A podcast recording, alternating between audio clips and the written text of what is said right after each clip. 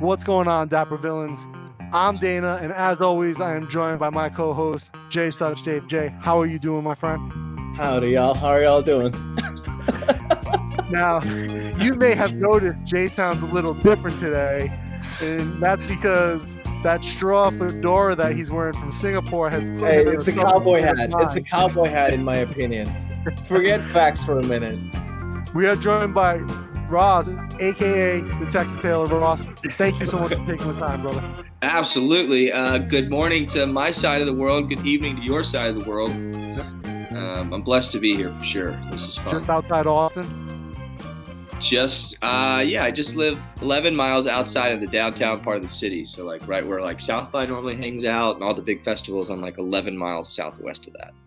Nice. But yeah, I'm in Austin. I mean, it's just Austin's now a huge town. But yeah. True, yeah. It's grown quite a bit. So tell us about tell us about Texas Tailor. Tell us about what you do, and we'll go from there, brother. Yeah, uh, about. So I started the business in August of 2008 as like a women's custom gown maker, and I started a business all organic, eco-friendly fashion. So I was making back in 2008 clothes out of like organic cotton and bamboo and silk and hemp and linen and all these crazy blends that I was getting from some of these hippy dippy kind of fabric companies over here on on this side. I was back in school at the time Mhm.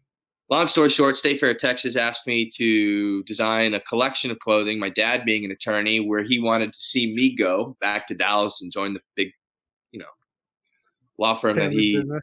Yeah, we'll just leave it at that. Um, I don't need to get into that right now, but yeah, No, family you don't need business. to, Um, and so yeah, got into the family business. I didn't want to go into that business, even though I loved what he did.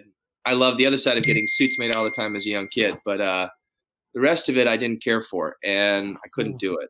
So I got a job off. I got an offer from the State Fair of Texas, which is a huge thing here in town, to design a clothing line to be on display uh, at the museum for like the entire duration of the State Fair of Texas. And if you know anything about the State Fair, that's a huge deal in Texas. Like it's a big, Yeah. big thing.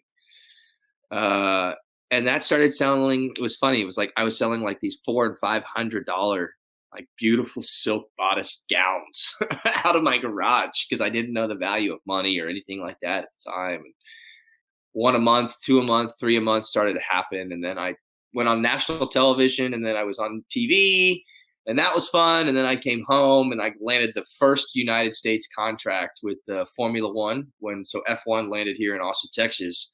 Mhm. I met with the grid, which you know everybody that owned the track, and again I don't need to name names, but met with the owners, met with the owners of F1, signed the contracts to become the U.S. first U.S. like licensed uh, designer for the Grid Girls, and so I made like all the Grid Girls uniforms, which were like these white uniforms with fringe and red boots, and it was a big deal. And then the state named me like the tech, the official bow tie designer for the state of Texas. Meanwhile, during all of that, I was studying under President Bush's tailor, Gus Gasani, who lives here in Austin. Uh, his his tailor shop is called Gasani Tailors. His son runs it now. It's a little different, um, but you know, Gus used to make suits for the president, and so Nice. uh, Bush yeah, Bush too, both.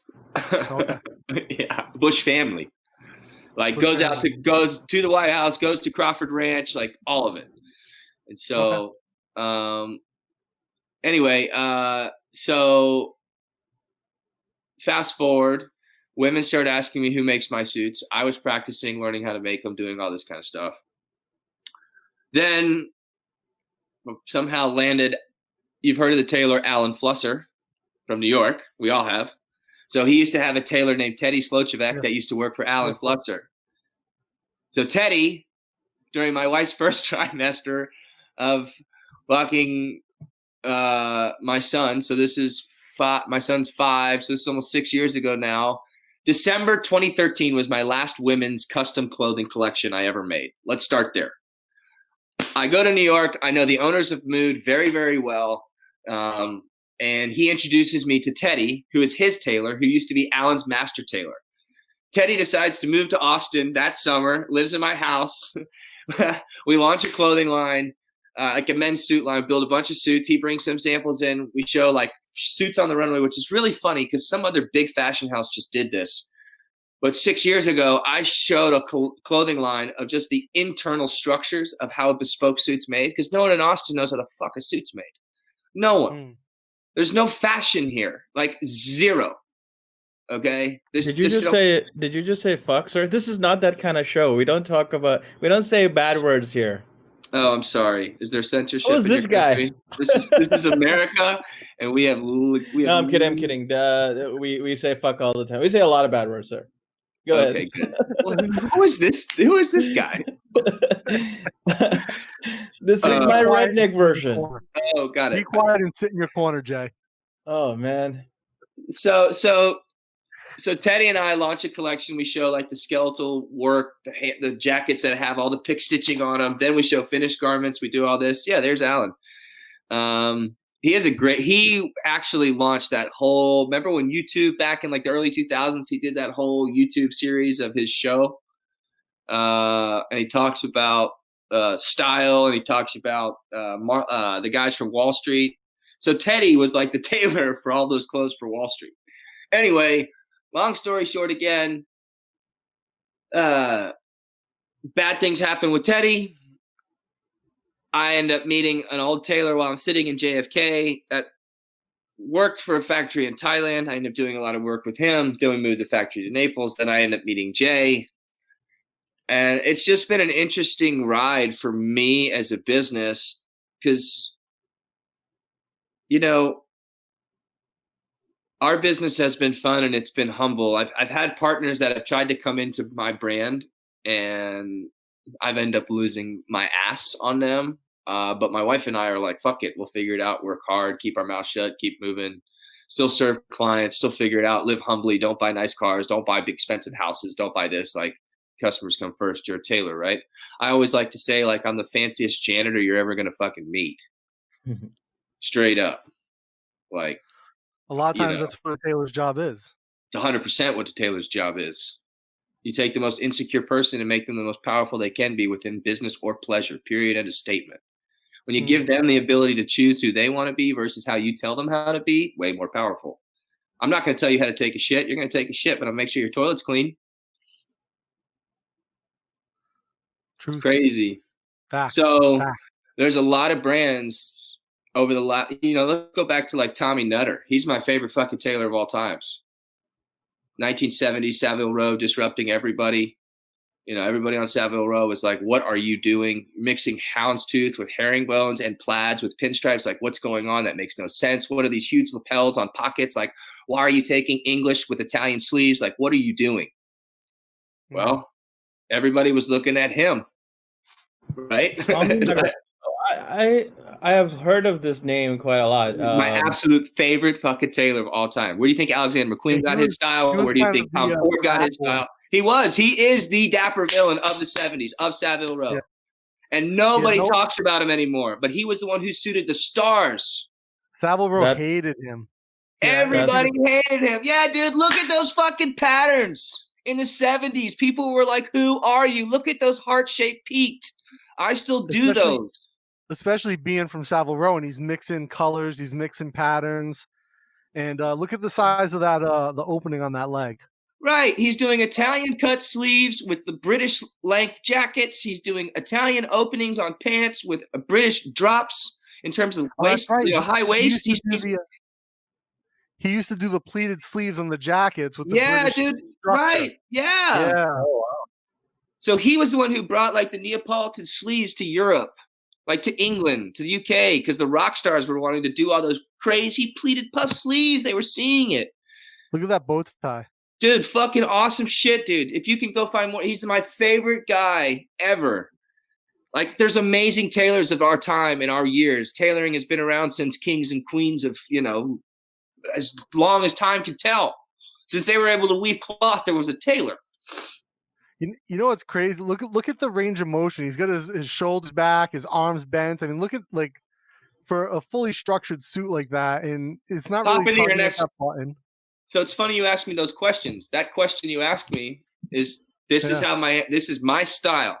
People ask me what my pattern cut is. Here you go. This is I- what I've mastered. I just don't talk about it because I don't want everyone to figure it out. Everyone's trying to figure it out. Just go study the fucking people that were trying to do it before that had no distribution of it. Tommy Nutter was the coolest, most humble, badass tailor. He kept his mouth shut. He kept his feet to the ground. He failed a lot. He got shit on by others because he wasn't cool in terms of, for example, he didn't really care to go to Pitti. He didn't care to like spend a lot of money on showing off his shit, being like, check me out. I made it to Italy. It's awesome. That's done, by the way, y'all. Gone. Out. Car shows, out. Watch shows, out. You want to know why? I've talked to a lot of the clients who own those cars, who own those watches. They've already prepaid for them when they go to the show. They've already bought them. Is this So that's Elton John in Tommy Nutter. no. Wham! Elton John wore Tommy the, all the 70s. Mm. The Rolling Stones, everybody wore Tommy Nutter. So, uh, does know it have anything to do with And look Edward at me. Saxon? Because I, I, uh, you know, when when I'm googling this, I see Edward Saxon a lot. Does he have anything to do with each other? I don't think so. Maybe. Jay, I haven't done that much research. Oh, sorry. Which Pull one? no, the, The- one of uh, the one Elton. of uh, Nutter. Oh, Nutter. Uh, uh, Get a, I be- want- get, a, get a better picture of Nutter where you Uh, can I want to point out the in. shoes he's wearing in that photo though, because you know Savile Row loves the hard bottom browns and blacks, And he's wearing black and white brogues. black and white wingtip brogues. Yeah, Yep. No Oxfords, wingtip, No robe, two tone, two He's- tone. going nuts. Like like you would never see, even today. Like the most like out of this out of the park. oh shit! can you make sorry. that bigger? Uh, most of the out of the park uh, tailors you would see on Savile Row, none of them would wear that. Dude, if I came to Pitti, you would see me in a fucking ask. I mean, that's how I'd rock. I'd come straight out. I have a jacket. I have a double breasted houndstooth jacket that I wear overcoat. That is just like that. And I have, I mean, I have some fun. When I get dressed up, I'll send you some pictures. When I get dressed up, I like to have fun. I like to turn heads. I like to break necks. I like to be able to speak without speaking. But Look at those The- shoes. Yeah, but this but guess what? Nobody else can own that style unless they own that energy. Period. This is, this is perfect. It's Right. perfect the way it is. But like you know, people on Savile Row look at this and they're like, you want to know why? You want to know why? because In my opinion, it scares them.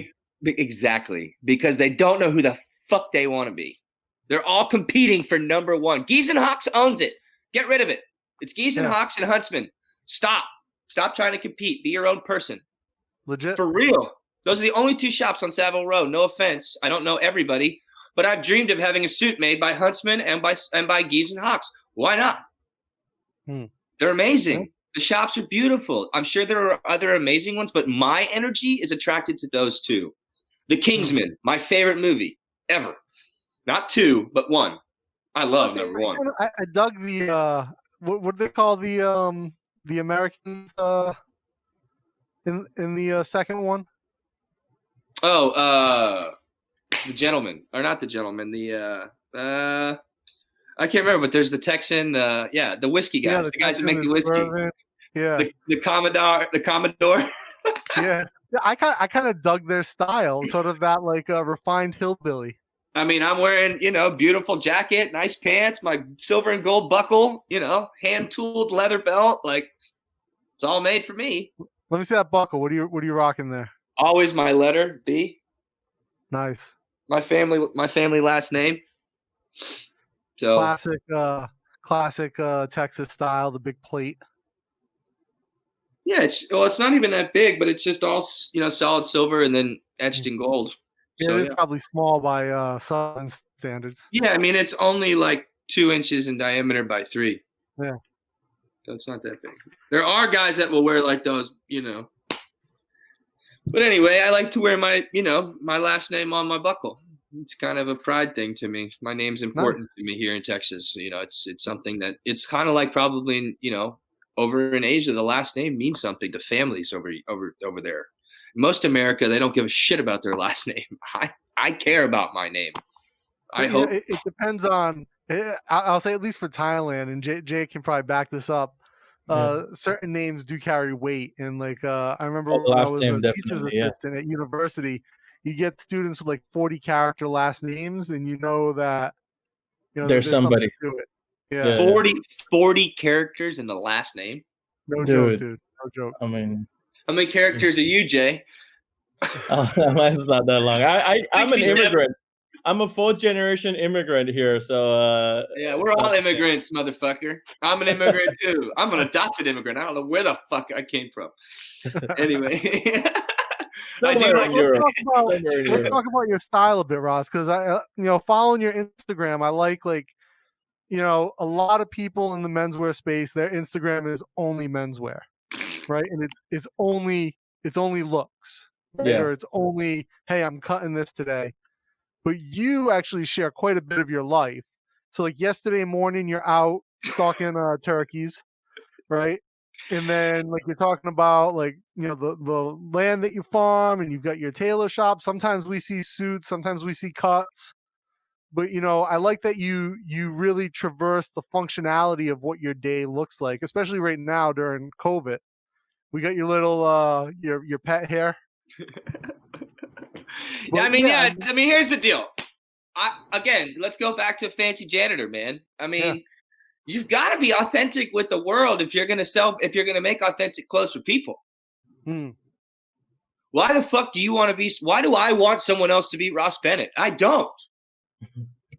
I do not want someone else to be Ross Bennett at all. Well, I should want you to be you. I Yeah, should get You rid know of what I the mean? Hat then. No, I love the hat because it's not a cowboy hat. It's a fucking. And I like the shirt, by the way. That shirt's pretty. Did you Dude, make that shirt-? No, I got this shirt from a vintage market about seven years ago, and I never wore it once. And this is my first time wearing it. I actually it really. day. I Dude, like I, it a lot. I never had a chance to wear it. Uh, I'm wearing it looks in good with your honor. skin tone. The the Panama hat with the with the hornet or the bee on the shoulder. Dude. The yellows look good. It's a good shirt.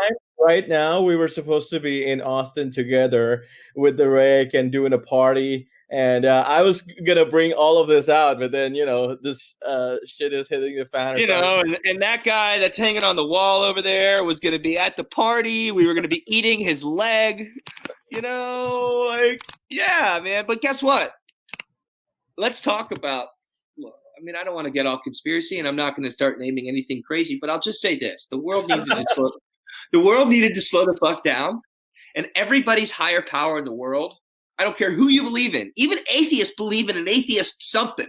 All right, let's just leave it at that No, no, we don't. everybody in the world was like, okay, fine. Well, you believe that you don't believe in something. Let's just have that. You have a spiritual feeling that you don't believe in something, but you believe in not believing in something, right? I'll give it to you. Yeah. So, so the world just said we need to slow down. Mother Nature was like, eh, too much pollution. Let me get the world back together. Y'all are driving too many cars. Y'all are fucking too many people. I'm gonna lock you up. Be with your loved ones. Pay attention to your families. You know what does the Bible say? What does every testament say? Love thy neighbor. Stay true to thy family. You know, tend to thy flock. it's Kill like, firstborn. well, if that's what you believe, sure. But yeah, I mean, Uh, that's in there. That's in there. If, well, I'm Jewish, so I don't know if it's in the New Testament or Old, but whatever. I like, I like, I like one through ten. That's the only ones that I like. Those are the ten Okay. that I believe in. The ones that I So I went to Catholic school, man. Catholic school's all about that guilt. Well, even the Pope, I think's got COVID. So I mean, that's You a problem. I mean, I don't So- know. I mean, Italy's it's a, sad, it's a sad thing right now. I mean, look, guys, the Yeah. world the world is being affected by something that's happened almost every 100 years. Just go back in time. Spanish flu. Mm. I mean, I was sitting there at my house with my father-in-law down the street talking about this last week and he's like, "My my the, you know, my son's name is Jack Sugars and he's named after my father-in-law's grandfather Sugars Turner." And so Sugars Brown, whatever, Sugars Turner Brown. And so he was saying that Sugars had the Spanish flu, and so did his wife. And they met in the hospital. She was taking care of him. She got sick. Mm. They both got quarantined together. They fell in love and started the family. Made babies. It's happening right now. It all happened 100 years ago. We just didn't talk about it because we didn't have the internet. Like, if people just slow down and realize that all of this has happened before, stop trying to figure out how to solve it and just be patient with it. So are you saying Tiger King's a conspiracy to keep us away from realizing what COVID really is? Do you know that Texas has the largest population of fucking tigers? That Austin Zoo just got one delivered from somewhere in Texas like this week, a white tiger. Look it up right now. White I, I know Bengal that 'cause tiger. you told me. I know that because you told me right before the show. Yeah, white Bengal tiger was just delivered in Austin, Texas at the zoo. I'm like, my wife was showing me this this morning. I was like, what the fuck? She was like, yeah. So, you know, I mean, Texas has, you know, the animal that I shot over here, this oryx, uh, scimitar oryx, they've been extinct since 2000, but Texas has the largest population. They keep trying to grow herds of them and then release them in Africa. Like by like the thousands of thousands, and then all of Africa shoots them for their meat because their meat is fucking. It tastes like chocolate. I mean, it's unbelievable. I have a little like bit more. Yeah, Jay, if you were here, you're gonna have some oryx tartar. You know, oh yeah, it just melts in your mouth. It's like the most incredible meat. I've eaten a lot of meat, like you dry different age that, or what do you do to it? So I had my my butcher shop, Hudson Meat Market. Um, Mm. they basically made a Spanish style farmhouse ham on bone. Okay. So you just slice it. And then I have some ground. I mean, shit, the animal's 400 pounds. So, Yeah. you know, it's You a lot. Lot. 290 pounds of meat. Yeah. Lasted Yeah, me. one of you my know, friends from Maine, uh, he he had moose before, and they dry age it in his garage. They just hang. Oh yeah. If I had a fucking so down at one of our ranches, we have a walking cooler, and uh, that's really nice. One weekend we shot 21 deer Mm. before. Saturday at 10 a.m. Me and a buddy. Well, we needed to clear some deer out. We needed to shoot some deer for friends. We needed to shoot our deer for the family. Uh, we had all our tags, and they were our favorite like a tags. They were our tags. Like my wife has tags, father-in-law has tags. So Mm. my wife went out, shot. I shot. Father-in-law shot. We all just. We, but we have a massive 10 by 10 walk-in cooler Mm. that you can process an animal and then go hang it in there and like a like a restaurant like a meat locker like you've seen Yeah. like you know I'm not trying to be gross i'm just trying to be real like a you know, proper like- butcher shop. exactly like uh, the most sterile way of doing it like you clean Mm. it wash it off clean all the hair off it and then go hang it in the cooler and then it freezes and all the meat cures so if you have one of those freezer. yeah walk-in cooler it only gets to 36 degrees so it chills it doesn't freeze it Okay. So it's the same thing at what you're talking about that people live up north in America. So So like they just when they're in the garage because it gets to 30 degrees. And so they leave a fan on it or they leave the door open and it just yeah, dude. I wish I had when I'd be making prosciutto and soppressata and fucking every type of cured ham that you could make out of Yeah. wild boar and venison. I'm supposed to be tick picking up two venison legs that are bone in Spanish hams, whitetails. Any day now. They just take a long time. They take like two or three months to do. They have to be done like in a window. Like it's yeah, it's tough. What, what do they he do? Wrap it in like a, a cheesecloth and season it and hang it. I don't even ask Thomas what he does because he does them especially for me and a few other people. If you Okay. ask Thomas at Hudson's and be like, hey, you know, Ross told me that you guys do Spanish style cured farmhouse hams. Would you do mine? You have to bring him both legs because it takes the brine is enough for both. So yeah, you hand him both back hams of a deer and he'll make them Mhm. into, you know, Spanish style farmhouse hams. They're pretty awesome. Sounds interesting.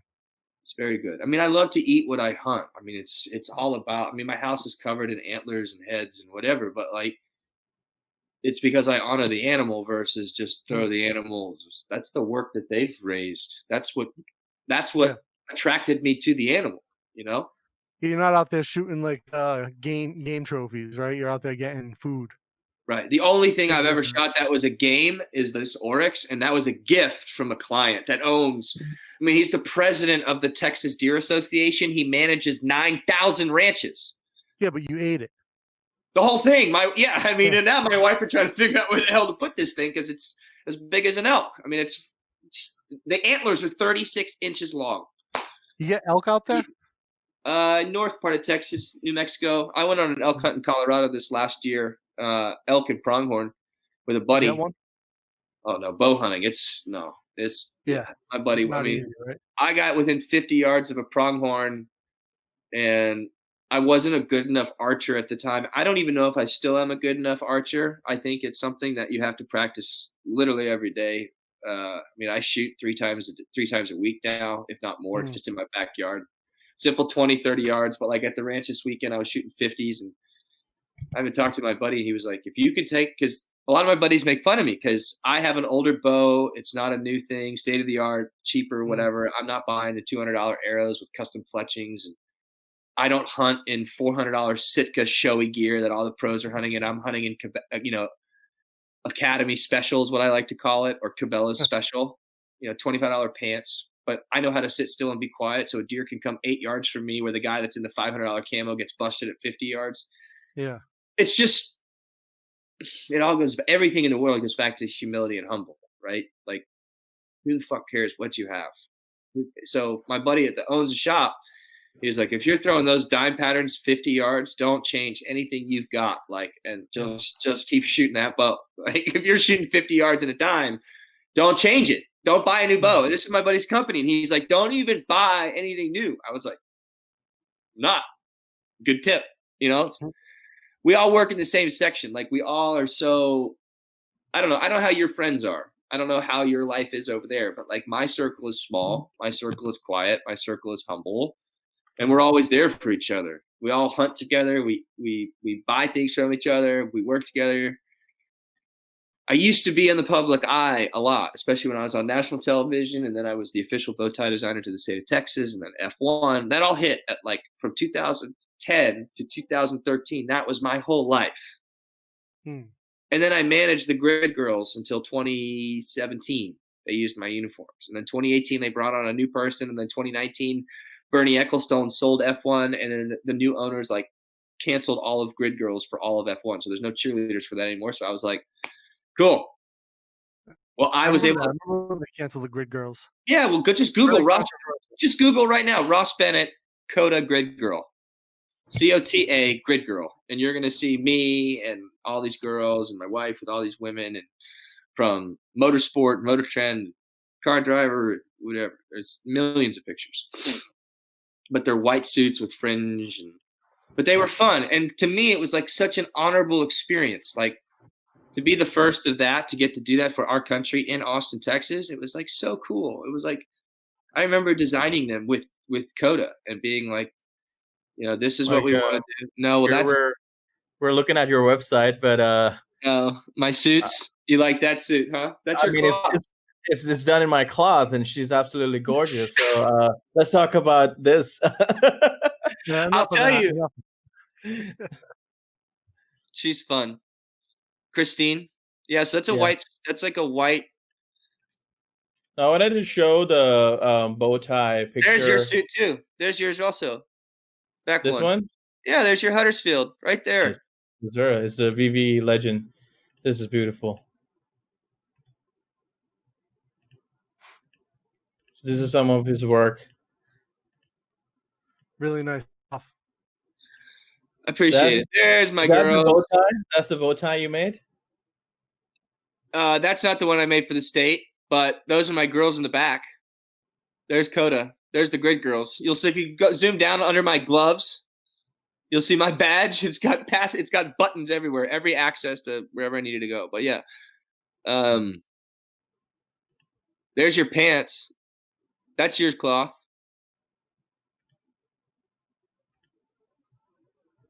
That's cool. Thanks. So you know, two women. It was fun. She did, one did a velvet, one did a khaki suit. So here's the thing about my business and my brand. I've suit. I like to say I suit every type of person, from the most underground to the most public figure you can imagine. Hmm. Literally. I mean, I don't need to mention any names, but I've been. I I have had businesses stop working with me in the past because old partners posted pictures of political figures that I used to work with. Mhm. And in this town, uh, you post the wrong side, especially extremes on wrong sides. And boy, does this town just woo! But you know, I'm ex- state extreme- level, national level. What are you, what are you talking about here, Ross? state, federal, public figures, mm. celebrities, all that. Yeah, like you know, yeah. So I don't. Again, it doesn't matter about names. I'm just saying, like when you post certain, the political world is nasty. I mean, I'm I'm very involved in the right wing side, extremely involved, or I was for a long time. Big names, big policy pushers. um, because some of my other clients were federal lobbyists. So lobbyists would say, "Hey, we're gonna get four lobbyists together and we're gonna buy a suit, you know, blah blah blah as a gift." It was fun. Um, it was all legal. It wasn't. It was nothing. There was nothing illegal about it. You know, they were allowed to gift people stuff, and so we would make special prices for lobbyists out of certain books of fabrics um, that were like under a thousand bucks. You know, so two people could go on in on a gift that was totally legal. Um, there were just you know certain things you had to deal with, and I just yeah whatever. Um, but I literally my business partners would be like, let's post some of this to gain some traction. And so they posted pictures of some of these people, and it just, I mean, it was bad. That was a fun one. So my client shot that alligator, and then off his ranch in South Texas, his family's land uh, settled the ranch. I think in 1818. They actually have a letter from Sam Houston writing to their grandfather about the property and how they should come to Texas and settle it. And it's like 15,000 acres. So alligator that we're seeing on the lapel and the pocket flaps. Yes. I can't hear Jay at all. But yeah, it's alligators on the lapels and on the pocket flaps. Oh, sorry, I Um, was on mute. My keyboard is loud as fuck, so I had to mute it. But no, my question was: you got the suit made in Naples, and then you um No. you did the thing on top of it, or you sent the alligator skin to Naples? Hayden made that suit. Okay. Um, so my current factory that's connected to all my websites, www.thetexastailor.com, which Jay introduced me to. Um, they're great people. They made that suit, and then he, I went to his ranch and we did it. And so the first time I went down to his ranch and I pull into the house and he pulls out like I don't know, ten or fifteen different alligator pelts. and he's got all these black ones because for months we we were talking about trying to build an all black alligator jacket with the factory in Naples. Hmm. I met this guy two and a half years ago. I actually didn't even meet him, but his best friend owns the airport down in South Texas, and he keeps a couple of his airplanes there, his family airplanes there, uh, during Hurricane Harvey, which was a huge hurricane that hit South Texas. Well, I was a part of a big, it turned into a massive operation. I went down with two of my partners at the time, and or one business partner and a friend. Uh, we brought down 10,000 pounds of goods, but then I ended up being able to manifest a friend of mine to get me 30 airplanes in circulation from a private airport here to deliver half a million pounds of goods. And so I delivered half a million pounds to goods. I had two airplane hangars covered by like the National Guard and the Air Force protecting all of my supplies. And I became best friends with the airport because I was running. I mean, I fucking all of a sudden became like scrambling, you know, dealing with SWAT codes and airplanes and in a golf cart going from hangar one to hangar two and chartering planes in. It was nuts. I got pictures of all that. I'll send it to you sometime. Um, but anyway, this guy met me through that. And so I go to this guy's ranch, and this was the coolest thing ever, like a dream of mine. This fuck, fuck all their money, fuck all their land, fuck all that crap. Pull into their house, you go into their room, their grand room, and it's just cowboy saddle on a on a post, okay, like displayed, saddle after saddle after saddle after saddle after saddle, like twenty of them, with a straw hat and a felt hat and a cowboy's rope. And it was all the cowboys in the family that had fallen since the ranch started. 1808 1809 whatever it was 1818 whatever i can't remember something right around there. And there were 20 fucking sets of saddles and hats and it was the coolest thing i'd ever seen. Because it was all the fallen cowboys of the family that had worked that ranch. And then i'm sitting at like a 16 foot mahogany table with 20 different alligator pelts talking about making a jacket no social media allowed you know, that kind of deal. Yeah. And I was just like, with a briefcase of cash. And I was like, what the fuck is happening right now? But it was cool. And Oh, then so so you sent the alligator pelt to the no, manufacturer? no, no, no, no, no, no, no. So this is how it happens. Think about tailoring. Let's talk about tailoring. Hmm. Yeah. He sends me a picture of Mickey Rourke where at the Playboy party or Playboy gala wearing a chocolate brown alligator suit, just like this. and I was like, "Who is this guy? I've never met him in person. Like, who is this guy?" So I get to the house because, after long story short, Naples would not allow me to send alligator pelts over there, even though they get all of their alligator pelts from Texas anyway, or Florida, the tannery that he works with. That these hides were tanned in. We had all the federal stamps, everything, all the tickets. Uh, he says uh, they said that he would not accept our pelts, and I was like, "All right, forget this. I'll figure out something else." So I talked to him, and I was like, "What if I take a pelt and put it on the lapels and the pockets and all that?" And we made the buckles on the pants has it. The waist buckle on the back of the vest has a beautiful big silver buckle set. Hmm. It's like very pretty. And so, anyway, long story short, um,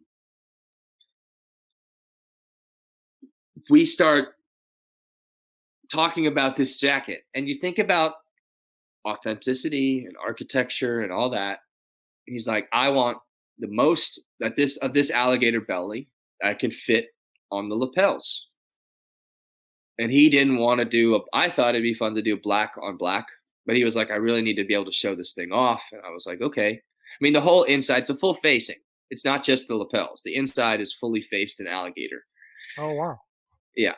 And so and i can send you some pictures of all that later uh, but it was really cool because you know you, you have to cut it then you have to plane the, ins- the the scathe the outside of it just like a shoe Mm. right then you have to hand stamp each hole just like on a shoe and then you stitch you have to stitch it like this Is that it? That's the Mickey Rourke uh, alligator No. jacket. no uh I mean, that looks dope as fuck too, though. So how do you tan the alligator pelt? Is it is it kind of like you would just do with uh with cow? Does it get veg tanned or chromium tanned, or is there a different process for alligator? What what's that look like? hold on a second i got the link i'm gonna send it in this chat thing All right, Jay. Uh, Oh, it's up. done on the lapel. It's done on the lapel. Gotcha. Yeah, so it's the brown one, just like the just like his. Do you see it? yeah. All right. So you got it. All right, cool.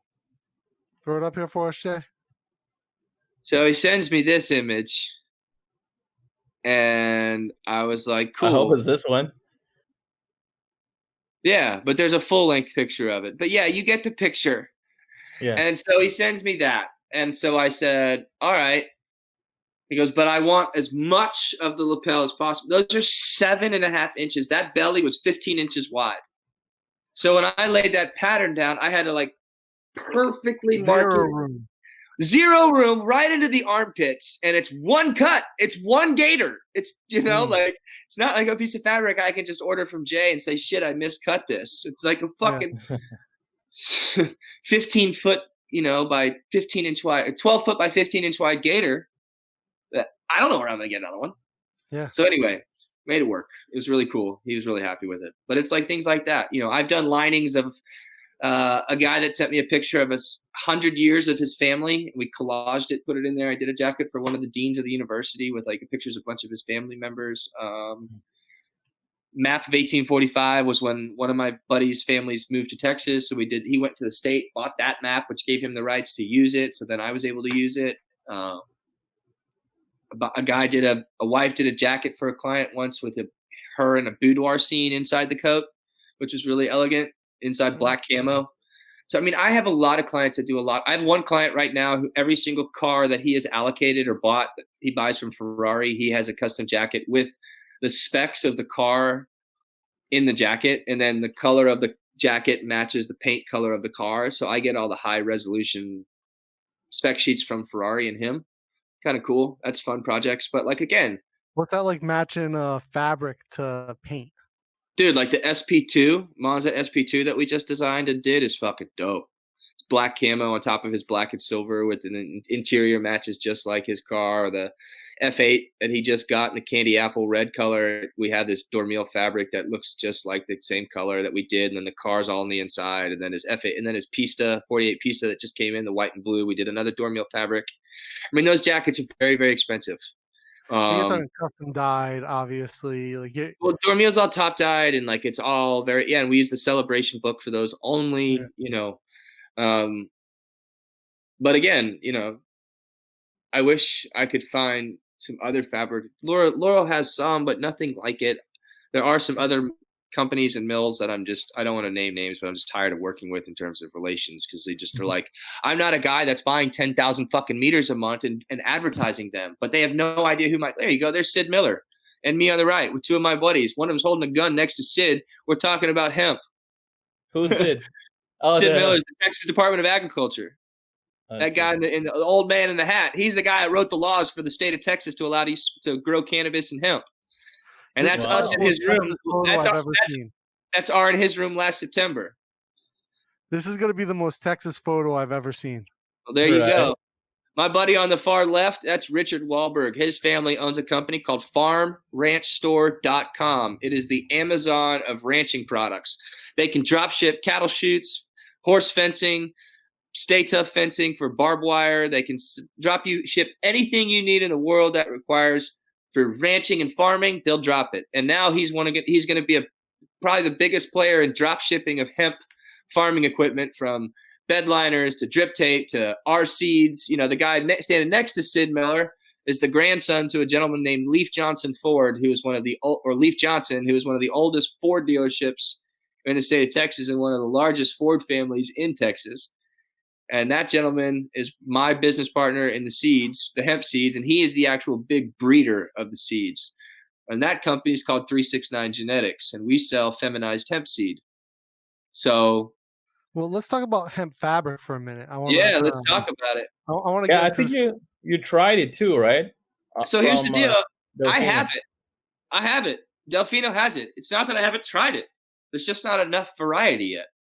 It- Yeah. It's it's not there's not really at least in my experience. Yeah, I've gotten some books from some hemp manufacturers, mostly in India, and uh, it, it's nice, but it's not what I'm looking to work with. Like I was looking for a, a hemp denim with uh, indigo dye, and they sent me their their best hemp denims, and they just were not great. Now I've looked at We're some hemp breeding, we're about to start breeding. We're about to start breeding for fiber. Nice. We actually already are. We actually already are breeding for fiber. It's called Farm Diesel. I- I've looked at some uh, hemp suiting fabric too. It's just a bit rough. Don't worry. I'm, I'm, don't worry, brother. Brother, I'm on it. We You don't need to talk. We don't. We don't need to talk. Well, I'm not yet, but we don't need to talk about it here. We can talk about that later. for sure. Nice. But And Yeah. where it's at right now just isn't where it needs to be. We'll say that. Yeah, I mean, my, let me put it this way: we have 20 million seeds, 20 million dollars in feminized seed that my buddy could have started selling four years ago, but he sat there and just watched the market. He's not cash. He's not cash tight right now. Hmm. Yes, we want to sell all our seeds, but we wanted to see what was happening in the market. We wanted to see how seeds were going to play. We wanted to see how people were buying. We wanted to see how many fields went hot. Hmm. We wanted to see the legalities that were actually going to play across all states. We didn't want to really necessarily be in the wild, wild west. We wanted to just figure out, okay, how's this going to work? I mean, if you start looking deep diving into the hemp seed, most seeds have to be like when they're planted, even feminized seeds, most seeds, once they get to the budding stage and they're budded out, you Hmm. have to harvest them within three to five days or that seed goes hot. Ours have tested, you can go 90 days before it goes hot. That's three you months. Illegal, past 0.3 THC. Oh, okay. Yeah, past the legal level of THC. Most of them are three to five days. Ours is 90. We also have built into ours that's mold resistant and it's got, you know, bug resistance into it. So it, I mean, our Brandon and his team for the breeders have just, the family and I and all of his family of breeders have been breeding cannabis and hemp 25, 30 years and hemp exclusively for like 10 and then he's been doing it for like seven and he started this company four years ago. So it's like but again it's Little like my circle of pe- my, my circle of people we dress like this and we don't give a shit and some of them wear like old stainless steel rolexes that were like grandfathers you know no one's rocking diamond You dress like bezels and you make alligator belly suits. yeah, I mean, I mean, who the fuck cares? Like, I mean, the, my point of the matter is, is like, who the fuck cares what you have as they swipe right by your picture every five seconds? Hmm. No one gives a fuck. I appreciate the I appreciate the memes that Waycal does of dogs more than what I see businesses post about watches. I've actually started unfollowing a lot of things that I see that are just like, are you really still doing this? Are you really? Still? I mean, I understand you have a business, but can you change the language? I read the text. I actually read people's text. That's very important to me. A picture is worth a thousand words, but the words behind the picture are what the actual intention is. Mm. For sure. So when I read something that is fucking egotistical or it's selfish or it has a fucking backhanded meaning, see ya, woo, I still got it. You haven't changed. Ninety haven't figured out- Dude, I made a post a couple days ago. I was like, get the fuck out of here, world. Fuck you. You think you're going to be an Instagram model selling discounts on masks right now in front of a $100,000 Brabus G Wagon? Like, fuck off. Hmm. Has the Louis Vuitton logo on the front, not even made by Louis Vuitton. Like, who the fuck are you? Swipe up 15% now. Here's my discount code. Yeah, What the hell? Yeah, I'm like, wrong. what the fuck? To profit from this right now is is, is really I'm bad. selling 100,000 masks a day, Huh? but I'm giving them basically away. I'm doing government contracts with a direct ship, drop ship from factories. I'm not making any money. Like, there's a little bit, but pennies. Yeah. A guy called me yesterday and was like, I'd like to, to take your masks since you're selling them for two dollars, two and a quarter a piece on the KN95 ship. I want to go sell them for seven dollars. I was like, fuck you, man. Didn't you see a pri- Trump just launched price gouging as like a national thing? You It is can't make money off this deal. It is absolutely disgusting how people are Yeah. doing this. So I'm like, fuck off. So like the government contracts that I get that are like a million masks, half a million masks. Here's my factory. Talk to them now. Whew. I don't care. One, I don't have, and I'll be honest. Here we go. Ready? One, I don't have the business set up right now to take an eight to ten million dollar transaction. Maybe Jay does with his global world. I'm a small tailor in Austin, Texas, that has no debt, that has no loans, that has none of that shit. Like I have a small 800 square foot tailor shop downtown Austin in the center of the city. It's covered in deer heads, just like my house, and pictures from our family property from 1900, painting like there's a big college in town called uh, St. Edwards, Hmm. or not St. Ed's, Texas State, down in San Marcos. Well, my wife's family is the original settlement to San Marcos. If you go on San Marcos's website and you look at history, you look at all the black and white pictures, they were at our family's house taking all the pictures out of their fucking books to put on their website. I have a picture that Great Aunt Kate posted of that she painted in 1901 sitting atop our farm overlooking the boys' school that's bought from our family property. And our family property is the plowed field that goes all the way around the school. And it's like perspective. It's just the way I look at the world is like how Jay's family is. I know I can read it. I don't have to hear it. I don't have to see it. I got it. He's set for life. His grandkids are set for life if he ever has them. But we know this, but he doesn't have to talk about it to give birth. You get to know someone like Jay and you get it. You see it. But the problem is Jay's around a lot of the other stuff. And he's not he's 30 years old, right? Mhm. Yeah, you're young, bro. But you're so blessed. You're so blessed to have the world that you have in that household. You you were you and I were having a conversation a couple days ago about the way your culture is and you live with your parents until they die. Or at least the male does, right? And then the Yeah. family comes in and moves. Yeah. Bro, if America could understand how valuable family is, America doesn't care about their elders. America doesn't care about their children. Most parents here are freaking out because they have to homeschool their kid. They have to spend time with their children. School and daycare was structured so the parents could go and shop and Yeah. drink and gossip and fuck and cheat. That's literally what America did while their kids were being taken care of by other people. And now they have no fucking clue how to take care of their children. I hang Yeah, out with my kids. My, my son, my son has been hunting in my fucking ranch with me since he was two. My son has been skinning animals and learning how to take care of chickens since he was two. My daughter has been doing it since she would learn how to walk. It's just our life. Like we live with our family. Like we have dinner for my parent. Erin is with her kid, with our kids at her parents' house down the street right now, doing schoolwork. And her mother is loving it, and we are too. Like it's the best thing ever. We cook at home. Mm. We have no problem with the grocery. I get a dozen eggs a day. I have a How- thousand How pounds of did meat. that? Where? When did that go away? Like that? Like you guys seem to be like living the OG American life, right? But then when did that all change? Where family units were all destroyed, 90s. and uh, the Mhm. internet. I think before that, I mean, I grew up in uh I was a latchkey kid, right? So I go go Okay. home after school, let myself in, you know, make some mac and cheese, and then play video games. You know, like What year was that? How old are Uh, you? I'm 40, So 41. s- 41. So 80s. 79 you're born? What's that? Yeah, so I'm saying you were born in 79? 78 and December 30th, 1978, like right at the very end of 78. Yeah. Word. So, I mean, I think the age of technology is what caused it because I still talk to my family that all grew up on the farm in the 70s and the 80s, and they're like, we didn't fucking internet until 2005. I'm like, what? You know, uh-huh. like, dude, look at this, for example. What's the, The Al- dude, Alabama's coach. Did you see this? The Alabama's uh-huh. coach, Nick Saban, just this week for the first time in his life got an email address because his entire life is because his wife has been always managed his emails. He doesn't even have a cell phone. I didn't know that. That's Nick Saban, the coach of Alabama, the most famous college football coach in present day. okay, has no, No social email. media, no social media, no smartphone, and no email. He just had to get an email, and it's like big news. Like, why?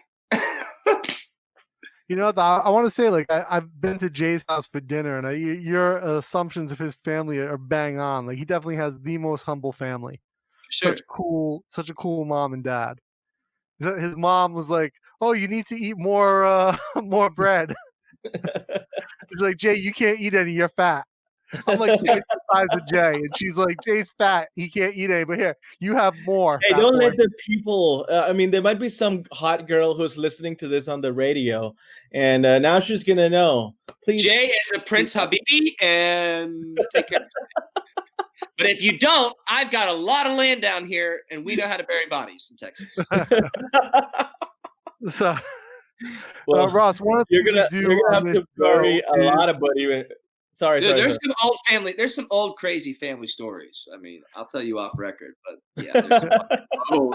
I Oh, feel like this, this should be oh. the longer podcast so that we we we can get more out of uh Ross. I mean, here's the deal about our life in Texas, and I'll be completely honest with you. My wife's family moved here a long time ago from Tennessee, hundred over oh well well over hundreds of years ago, and they were traveling ministers. They struck oil in 31. You know, parts of the family's been separated. Blah blah blah. I mean, it's just, and when you hear about this stuff in quiet circles, and you start to develop an energy that's outside. Like I grew up in Dallas. I used to. My parents had season tickets to all the sporting events. We had season tickets to the summer musicals and the operas. Like I lived that city life. I was raised in that city life. But I got the Mm. fuck out. I graduated May 22nd of 2002. I moved to Austin May 23rd. I had to get the fuck out of Dodge. I couldn't. My spirit soul didn't agree with it. I was so blessed to find my wife. She wasn't even my wife or girlfriend for five years later. But we were dancing in the foam one day, and I was like, "I'm gonna marry you sometime. I swear to God." And uh, that was at the frat house. I'll never forget and we ended up getting married. But my point is, is like her life's family is so simple. Like, you know, we have old cars, and I wear twenty five dollar jeans, but you know, we have access to I don't know several thousand acres, several Yeah. thousands on thousands of acres of land with mineral rights that we get checks for. That you know. That's worth more than anyone's fucking garage that you see on Instagram in Mm. cash. Very Yeah. true. Very true. That's It's a different life. generations upon generations of wealth.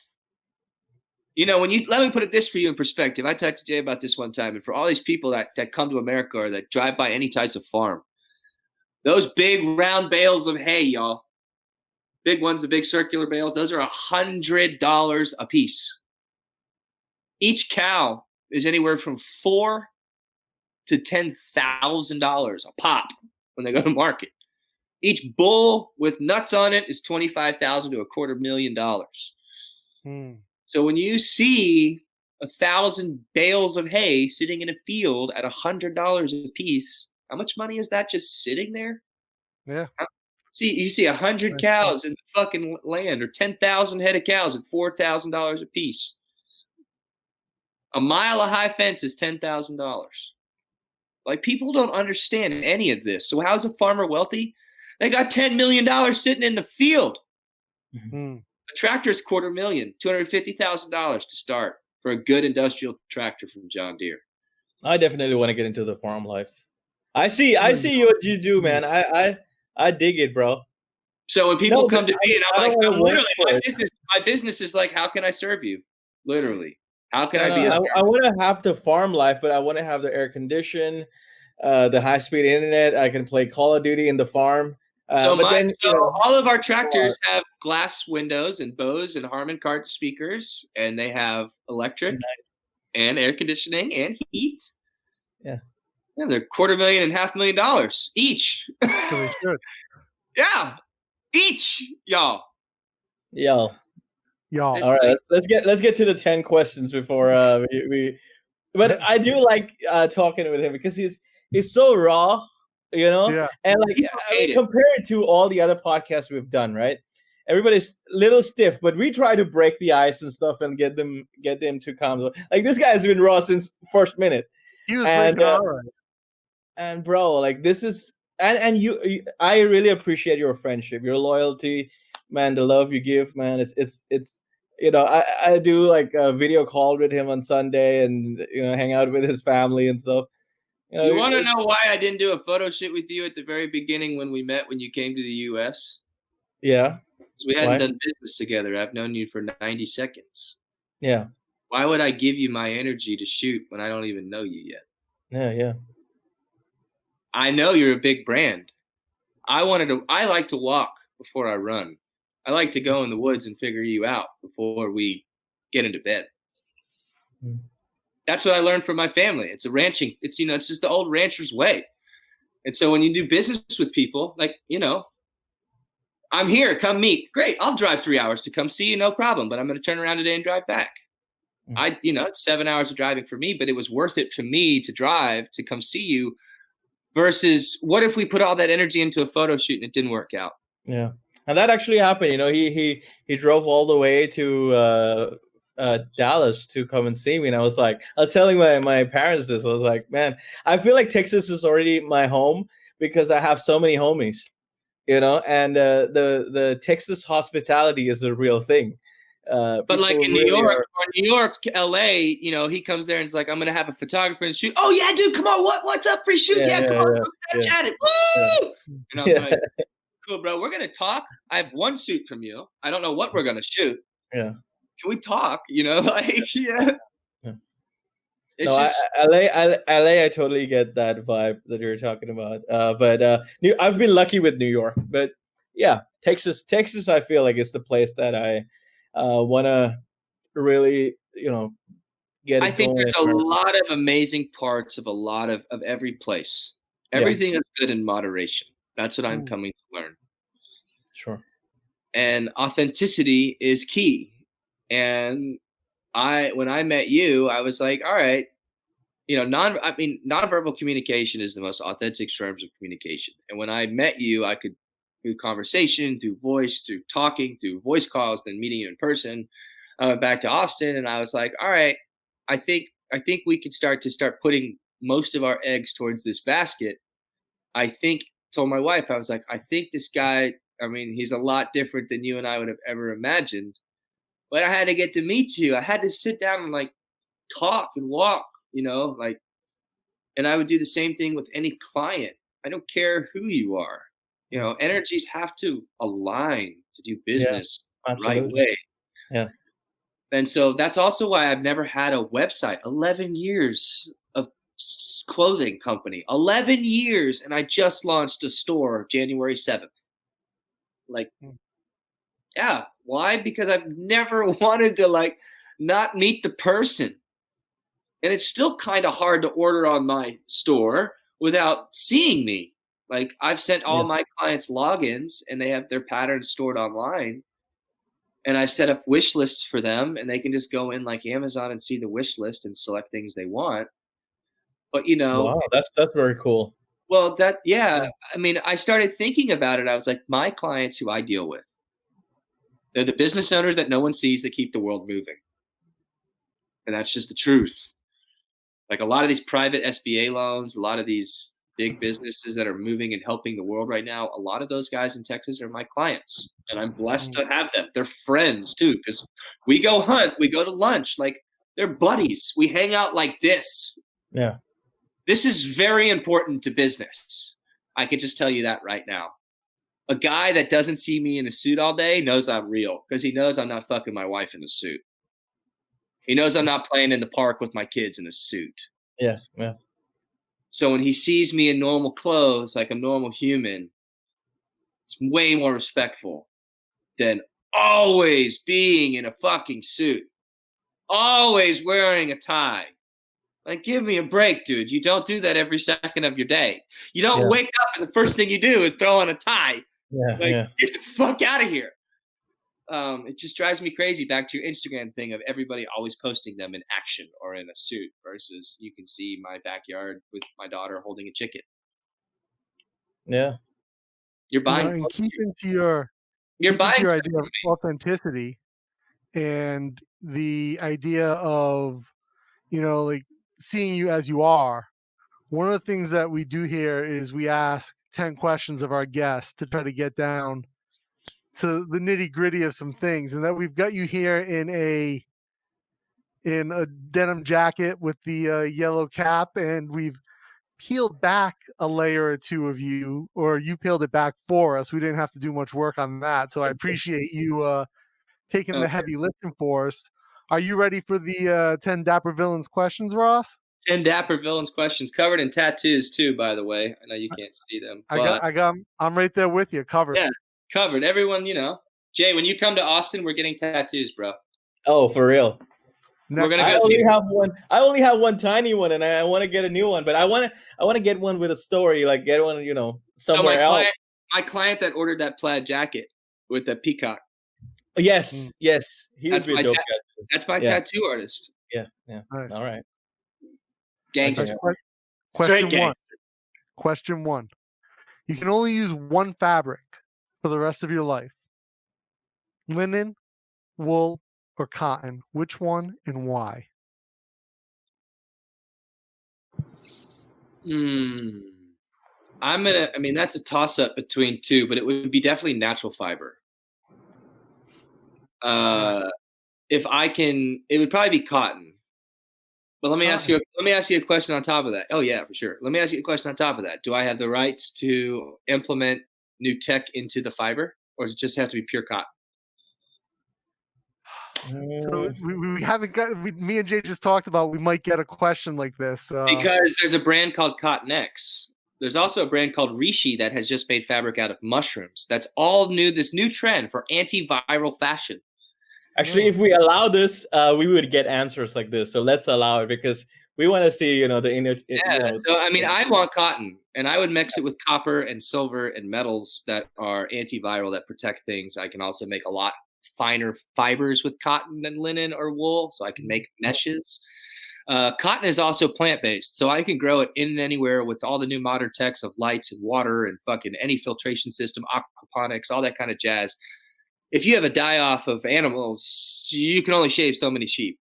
So if we go into a food famine, guess what gets eaten first? Not the grass, the sheep. Yeah. So I can always grow grass. I can always grow cotton. I can always grow l- linen, you know, in any place. So hmm. then you get down to fiber strength and tensile strength. You know, if I could generate a cotton that has the fibers of strength of a linen, I mean, I'm a textile junkie. So you're asking a dude the wrong question or maybe the right question. I don't know. Right maybe- it is very much the right question. That's one of the most mean- interesting answers we've heard so far. Yeah, I Mm. mean, I, I mean that's that's the truth of the matter is longevity. What can you use for it? How can it be grown? Where can it go?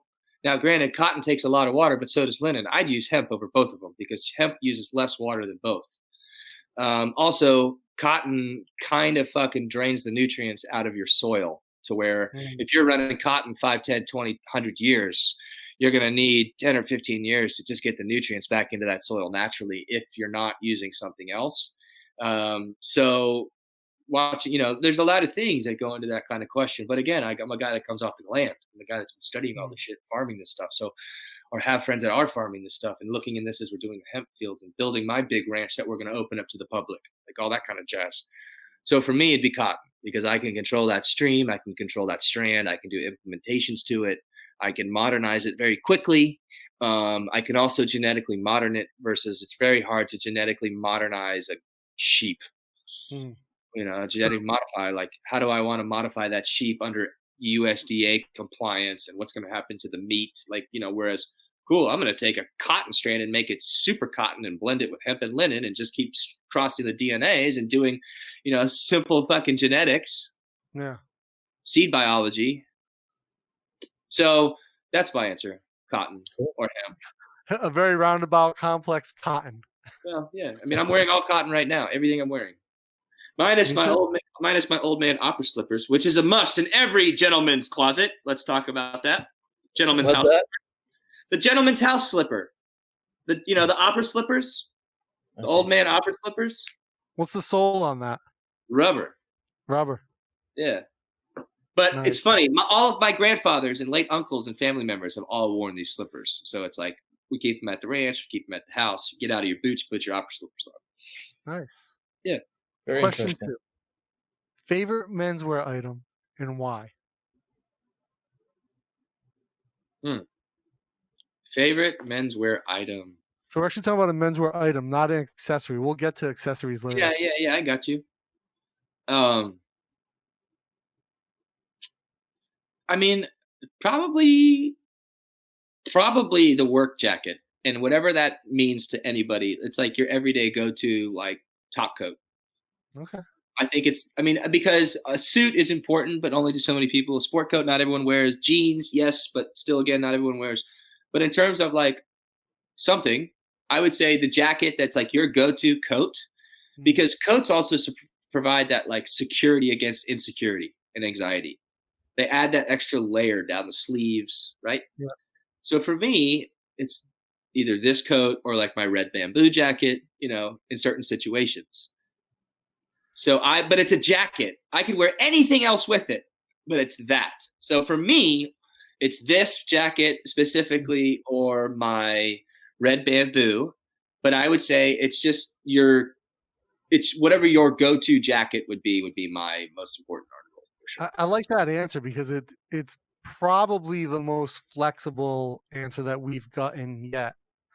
Uh, you know, other people have said, you know, a, certain type of coat or, or or whatever or a vest, but yours is like the jacket that you wear. So it doesn't matter if you're a construction worker throwing on a card Carhartt on the ranch throwing on a denim jacket, or if you're a power attorney throwing on a, a, a blazer.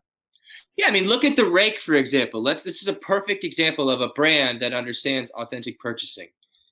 This last fall, they would go through jacket series on brands, but they would curate the images to have the same energy, but each jacket would be different. They'd show puffers, they'd show blazers, they'd show sport coats, they'd show tweeds, they show. I mean, there were so many different energies in terms of nonverbal communication, but it was all housed under the same umbrella. So it was like getting the trust from the rake to see, oh wow, cool, I can wear a puffer jacket one day, or oh, I can wear this. But it's all different brands housed under their authentic energy. And that's what's cool versus like some companies that try to sell you all the same thing. And it's like, dude, how could you be good at making a puffer jacket and an overcoat and a sports coat and a suit coat and a top mm-hmm. coat? Like, how can you be good at all of it? There's no way. Anyway, that's my spiel. No, I like it. I like it a lot. Cool. Number three, I think we're gonna have some fun with. I hope we have some fun with. Is it ever okay to wear denim on denim on denim on denim, aka the Canadian tuxedo? Wear it every day. Beautiful. I mean, I You know, got I got khaki on blue on khaki right now. Nice. Yeah. I love those patch pockets, by the way. Yo, uh, yeah, I dig that. That's cool. Thanks. That's dope. I mean, they really work. And then like this one, I have a button. This one's flapped because I put like uh when I'm on the ranch, I put on my um. This, it's got this little snap on it, but I put my game camera cards in here, so that they're you know the little SD cards. So I'm running Yeah. around. I mean, they're function. The reason patch pockets and funny you say that. My red jacket and thank you. My red bamboo jacket's all patch pockets also. So Yeah, I love I love patch pockets, and I think it's it's the way to go for sure. But you wear your I- coats and you use them. Don't yeah, just take pictures. If you don't just take pictures in them, and you actually use Yeah, your fucking garments, they're functional. Yeah, What what I love uh, about this question though is this whole the idea of like denim on denim on denim tends to be very decisive. You know, You know, it's and- funny though. Can I be give you an honest answer? Yeah. So I'm 36. My mother Mm. has worn this outfit her entire fucking life. Okay. And I've given her shit her entire life. Until about five years when I got real serious, three to five years ago when I started getting really serious about getting on my ranch and building this big ranch we're building for the country and the world and doing these Mm. big projects. And I started just functionality of it, washability of it. I get covered in horse shit and dog shit and cow shit and chicken shit, like gets washed. You know, shit. it's like it's a lot of shit. When you get in the shit, you can live, live in the clouds. What does Gary Vee say, right? Gotta get in the dirt to live in the clouds. So yeah, dude, I'm fucking in the shit, literally. I love it. and I, I think it, it's so divisive in the menswear world because even like you'll hear celebrity stylists talk about oh only wear this type of denim or you can only wear one piece Because exactly. they get a fucking percentage off that goddamn brand. yeah and you know but i, I love fuck stylists. I used to deal with a- I deal with a lot of like mm, mm, musicians, yeah and I love my musicians. The musicians love me, and we become friends. But guess what? Their stylists hate me because the musicians then go to them and say, "You know what? I'm just going to hang out with Ross, and we're going to handle it at the ranch or at my house or whatever." And they don't want the stylist around because the stylist is like, "This is what you need. This is what you need to do. And this is that. And this is that. And this is that." And the boys are like, "Fuck that. Why do I need to listen to you? You can get me my shirts and my shoes and get me my hats. I'm going to go build my mm. suits with Ross." Because they finally get a choice to choose. They don't Yeah. have to listen to a stylist that's like, oh, well, Brad Pitt's wearing this, and oh, I saw Jesse Romano wearing this, and oh, this was on the red carpet last week, and oh, look, Questlove's rocking this. Who the fuck cares? Why do I want to be Questlove? Why? Wes Why is already doing a good job of being himself Yeah, no shit. Why can't I be Ross Bennett? Why can't y'all be y'all? Why can't I be me? Like, oh, fuck me. I'm a bespoke tailor. Bespoke means bespoken for. Fabric was bespoken for. That's what bespoke means. Not handmade, not custom. It means bespoken for. There was no machine made back then. Stop using the word handmade for bespoke. Mm-hmm. Fucking bullshit. Tired of it. So I don't care what material. If it's bespoken for you, it's bespoken for. Polyester Right. bespoken for suit. Cool. It's bespoken for. Mhm. You want to sell a thousand dollar bespoke suit? Cool. It's a thousand bucks. It's bespoken for. Still handmade. Still full canvas. There's th- that's the terminology. That's the language. Bespoke does not have to be ten grand. Bespoke does not have to be snobby. It's bespoken for. Did you speak for that cloth? Cool. Boom. You got it. Mm. nice Yeah. Now, you mentioned full canvas and that sort of leads us into the next question actually Oh. british italian or american tailoring which one and why I don't even know what American is. I don't even really know what Americans are at the moment, to be honest. I've always said what we're you're immigrants. down there in texas right it's fully bespoke pulling out those details that people want So, I mean, I've never noticed what that. Well, let's talk about that. Give me your opinion of what. Well, well, well I mean, I go after Tommy Nutter. Like we said at the beginning, Tommy Nutter Yeah. is my biggest influence. Who was also Alexander, who was also Alexander McQueen's influence. Who was also, you know, uh, who was Alexander McQueen's influence. Who was Tommy Ford, Tom Ford's influence. Like Mm. a lot of the dudes who still do the heart-shaped peaks, long jackets, high armholes, Neapolitan sleeves, high ropes, five buttons. That's all Tommy Nutter, y'all. Yeah. But he never So- got so like. But again, he wasn't a cool kid. He wasn't spending all the money. He wasn't doing all the flash. He wasn't playing the fucking game. He wasn't feeding all these fucking pockets. Hmm. He was sitting Yep. on the back saying, "Hey, how can I be? How can I help you? Who do you want to be?" Cool. And then he got to a point where he didn't want to deal with anybody else, and then you know whatever. You can read his story. It's it's cool. No, I, I like. I, I'm very familiar with his, his background. I'm also very inspired by his his eccentric eccentric nature. Yeah. But when I think of American tailoring, right, I think of it as sort of this very American evolution, the same way I think of everything America does, and in very much the same way that America does a lot of things, Texas takes what America does and then sort of amps it up a bit. Bro, you get me fucking 10 tailors that want to move to Texas right now. I'll find someone to pay for their visas and we'll open up a tailor shop here. No bullshit. I wish I could run I'll it there. I don't. I don't have it. You can't find tailors good enough to work in Texas. You can't. And in New York, it's too expensive. And in New York, it's too hard. And there's really no you can't you can't walk into Savile Row in New York. Savile Row is starting to build a little Savile Row in New York, as we all know. But there's no Savile Row tailor shops anywhere where you can walk in and see 10 tailors cutting and sewing garments. It just doesn't exist. Well, does Rochester count as New York? I mean, what I'm saying is the mass market of the world.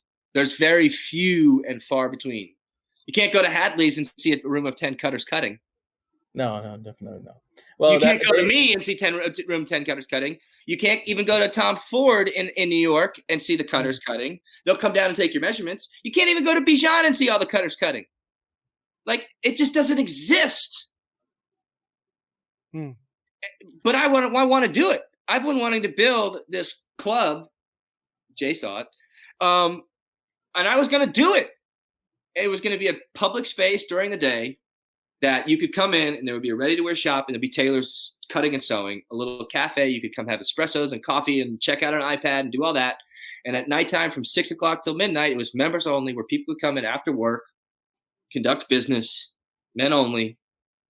And it was just a private club. That then the tailor that was there would be the one that was kind of the gatekeeper to the secrets of the town. And I'll be honest, that's what it was going to be. That's just, I mean, I, yeah, it was kind of for my clients. That sounds And- dope. It's called Real Home House. How the original Soho House started, like all that shit before it became fucking Americanized and modernized and covered mm-hmm. in fucking fifty million dollar salary guys that can run fast and jump high. Like fuck mm-hmm. all that. You want to talk about how fucked up America is? These NFL players and NBA guys are getting paid forty and fifty fucking million dollars a year to run fast and jump high. Yet the goddamn doctors are in so much debt they're selling drugs that they don't even believe in to pay their loans. And farmers are committing suicide in the fields because of people like McDonald's that are selling a dollar hamburger. Like, fucking America's fucked up. Crazy. So American tailoring is not your choice on that one. No, Oh, I hate, the way, I hate the way America does business. The only reason I do it this way is because I have to. I don't have the tailors in Texas to do what I want to do. It's my dream. telling you, you can find me a fucking tailor shop that wants to move to Texas. I'll get it funded. I think I can find one. Uh, there's a there's a there's a lady who's teaching tailoring in Texas. I don't remember what her. No, I'm talking real fucking tailors. I'm talking Yeah. I'll pack my No. up and I'll be on the next plane. Except the country's on lockdown, so right. That's my point. But like, that's my that's what I'm saying. Like, this type of stuff we could figure out. All right. Okay. Let's move on to the next question. yeah. What's your favorite accessory and why? Hat, Flat hands out hat. a hat. Yeah. And Now, more your hat, importantly, more importantly, a hat that has come from someone from before. Okay. So not a new hat. No.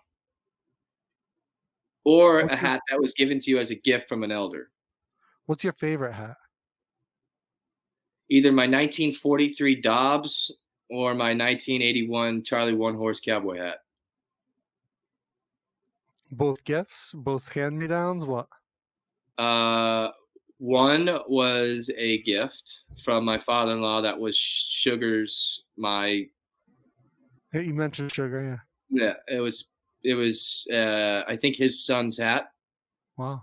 that was given to me and then um my 43 Dobbs I bought at an estate sale uh, but when I started going down the rabbit hole of where it was purchased from, it was purchased from an old one of the first haberdasheries ever in Austin, Texas. That was right in front of the university in 1943 for nine bucks, and it has the receipt. So I still have the original box, the original receipt, the hat. It's a beautiful black simone that has a two and a half inch uh, black, red, and silver silk satin band.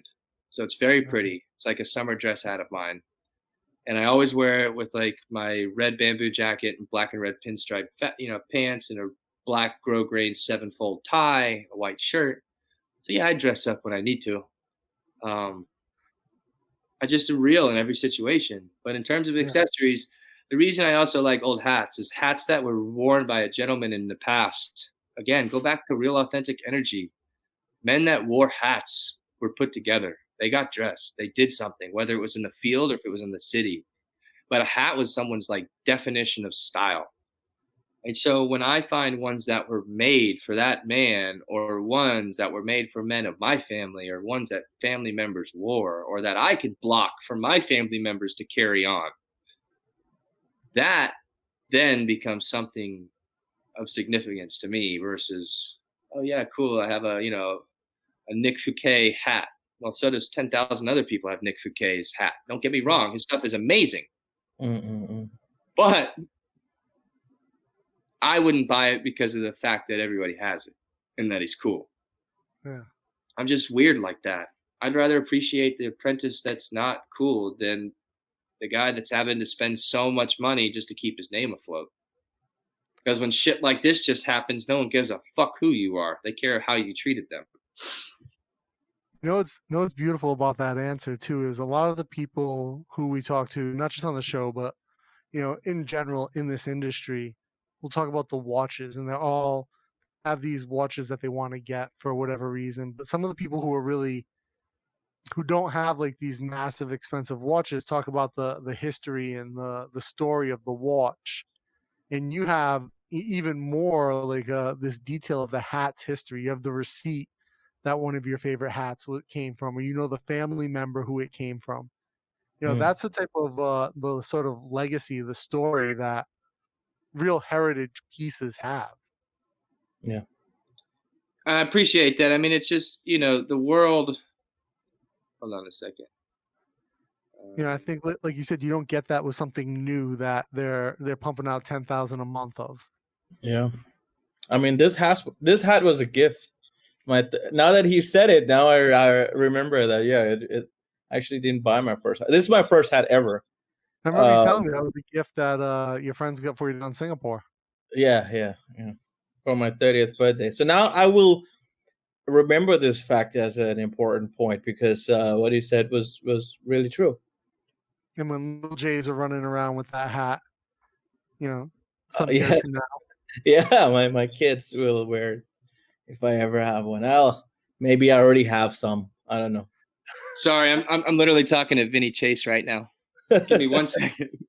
it's all good. But again, I don't brag. You know, it's like I'm gonna tell YouTube boys right now. and Yeah, that'll go viral later, but it will come with my story. Where like I don't post pictures of this guy, but like Adrian Yeah. Grenier is a good buddy of mine. Vinny Chase from Entourage.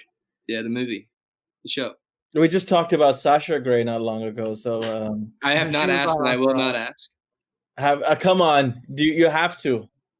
No. The answer is no. Oh, okay. There's no um, great show. I love second. that show, Entourage. All right. What's what's the next question? So next question, and th- this one I I'll be interested to hear your answer because I kind of feel like maybe this is a world that you don't even give a fuck about. But it's how on point should a man's watch game be? Yeah, that's kind of the exact response I expected. Okay, I'll, I'm going to answer that question because I do follow Wake Out. I do watch his his posts. I do appreciate a lot of what he says, and he did have someone on that was a very large. Uh, I don't know how to say it, so I'm just going to say AP collector.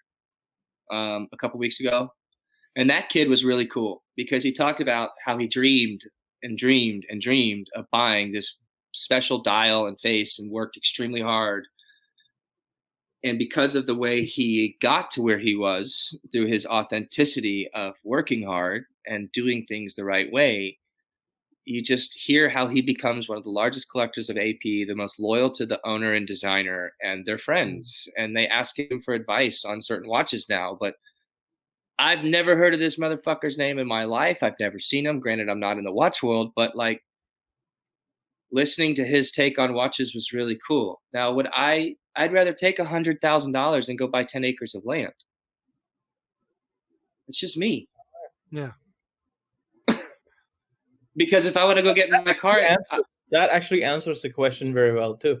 yeah, because if I want to go get away, I don't have to look at a watch.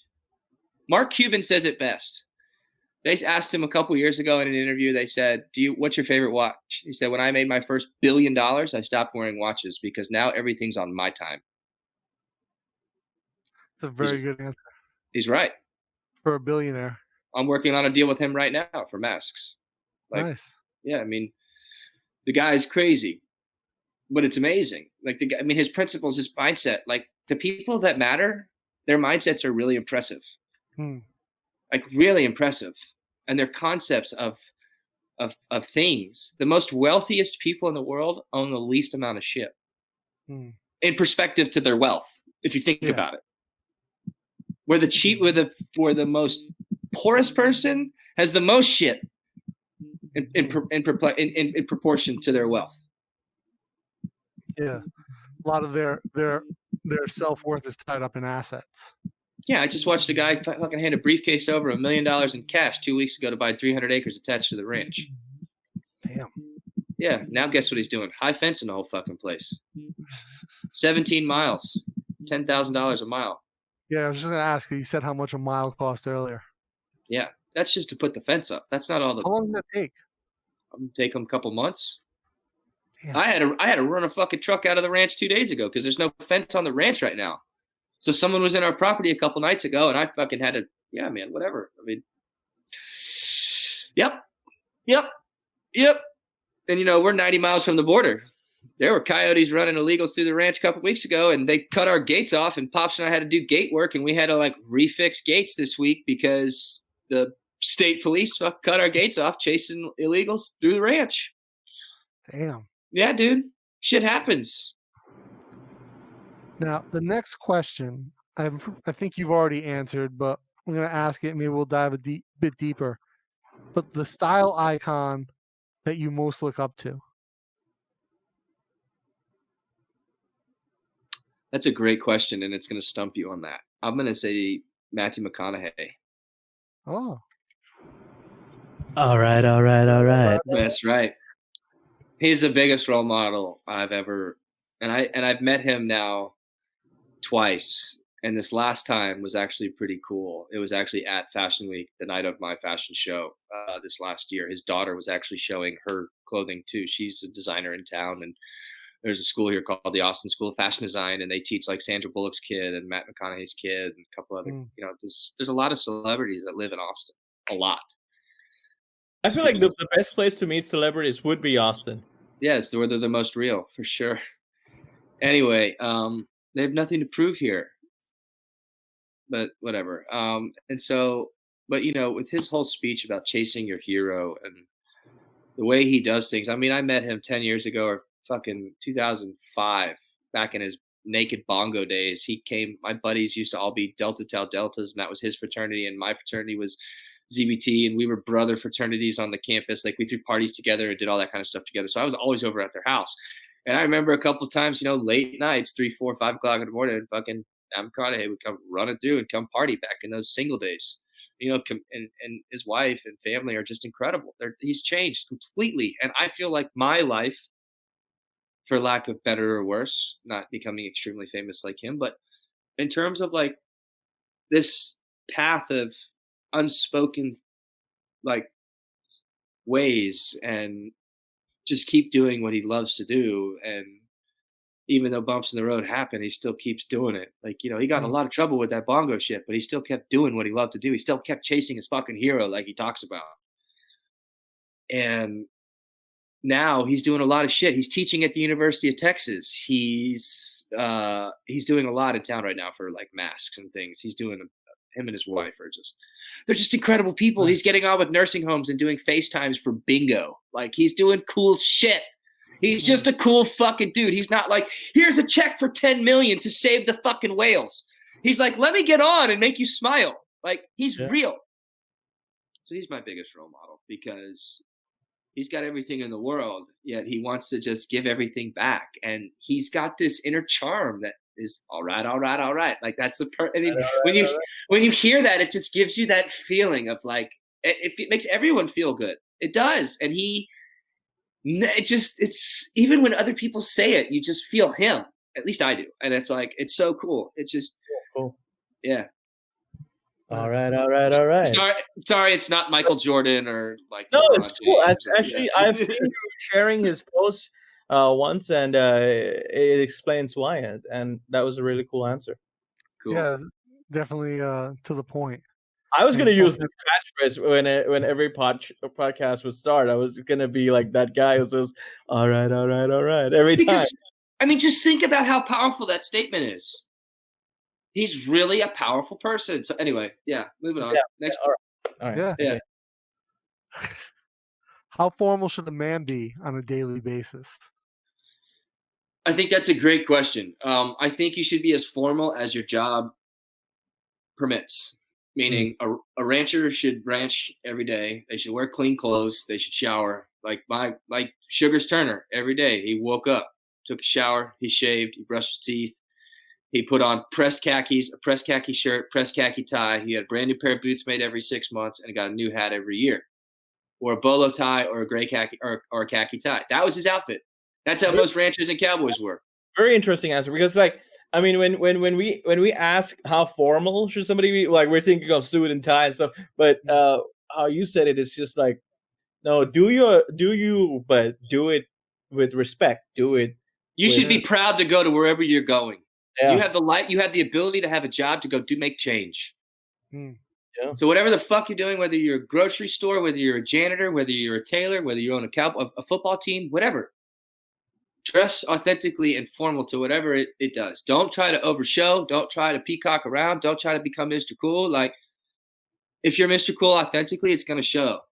yeah. Or I mean, I- if you Definitely in my younger, definitely in my younger years, I tried to do everything. about we were talking to the Mr. Dandy, right? And and and dandyism is is how they want to roll, like doing a lot of things, showing uh, like that's how they want to roll, and that's cool too. I have no problem with it as long as it's authentic to you. That's what I'm saying. Yeah. That's my point. If Yeah, that's right, if, if you are a dandy in life, Mm. if you are a dandy, own it. Dandy Yeah. the fuck out of it. Yeah. If you are an introvert, own it. Wear all black. Don't go Wear a muted color. suit, and don't wear rancher's clothes to the to the stock exchange. Uh, I mean, it's kind of funny. I do that actually, just to get the looks. My Yeah. buddies and I were like, my buddy like, so he owns. There's a big country club, Leif Johnson Ford family. There, there's a huge country club sitting right on his ranch. his family owns owned 500 acres in the middle of the city, and his family still owns 250 of the acres, and they sold the other 250 to the one of the largest resorts in the city called Barton Creek Country Club. Hmm. And it literally it sits in his property, and he has a private gate into the club and all this kind of shit.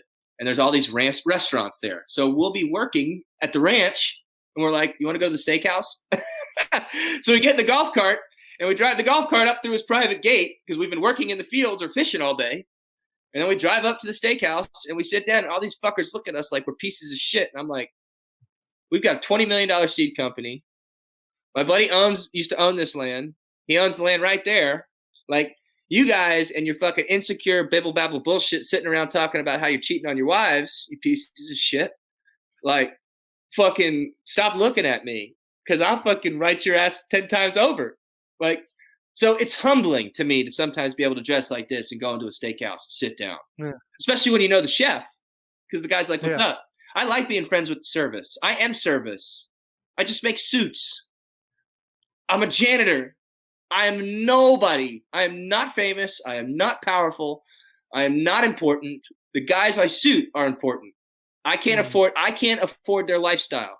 I'm not going to live it. Nice, good answer, man. Again, keeping it authentic, keeping it real, Yeah. Yeah. keeping it down home. Now Alright, we're moving on to number nine here. But it we have out. to do that. Every time we move on to the next question, we got to do the Matthew McConaughey. You know. that- All right. All right. All right. All right. So, moving into the uh, the home stretch, number nine, to tie or not to tie, that is the question. Whew. So when I was on television in 2000, I guess it aired in 12. We filmed it in 11. Or we filmed, yeah, we got married in 10. We filmed it 11, aired in 12. Yeah. So when I was on television, NBC made me wear a bow tie every day, every day, because they saw pictures of me from Texas that I hunted and I fished and I was a Republican and I was an extreme conservative and I wore bow ties with suits. Mm-hmm. And so like on the international, like in the introductory interview, I had to wear a bow tie. And then when I went to the show, I had to wear bow ties like, because they check your, you know, when you, they're making a reality a reality, they check your Mm. outfits and they go through all that kind of shit. Mm-mm. and I and I had to wear bow ties every show. So if you Google Ross Bennett fashion star, you'll see all these pictures of me in fucking suits with bow ties. And um, what was really funny about that is like they made me it's just yeah. So when I got off the show, I then became the official bow tie designer for the state of Texas, and that was passed in like Senate resolution. And like, oh my God, is today April 10th? Holy fuck! Yeah. Today is Texas bow tie day. Today is my day. Today is the official day. Senate Resolution 643, I think. You can like look it up. But April 10th was Texas bow tie day. And uh yeah, that's today.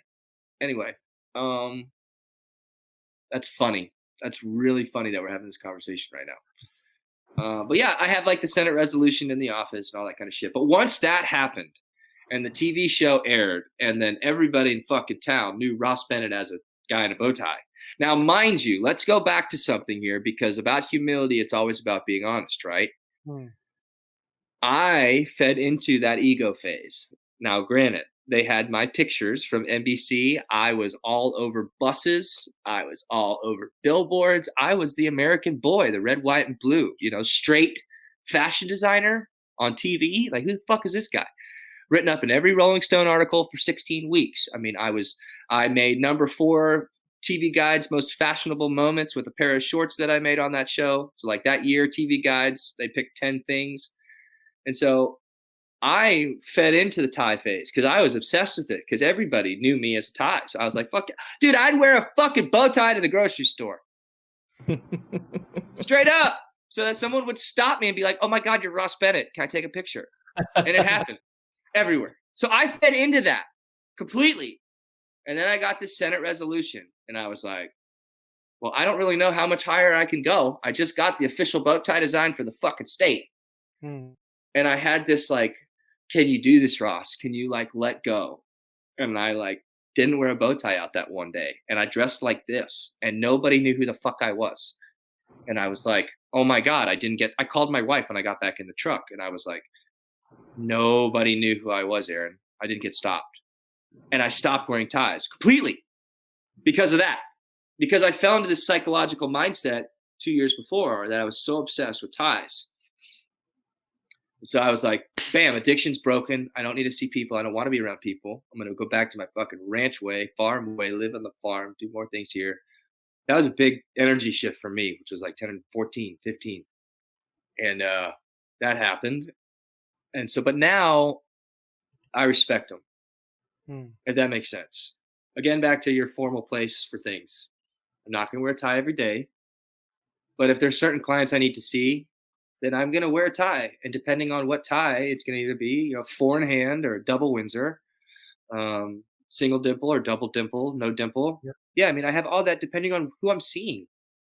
You know, formal ties, bow ties are always black. I've got a couple different different shapes, um, and a couple different textures to play with. So you only wear black bow ties.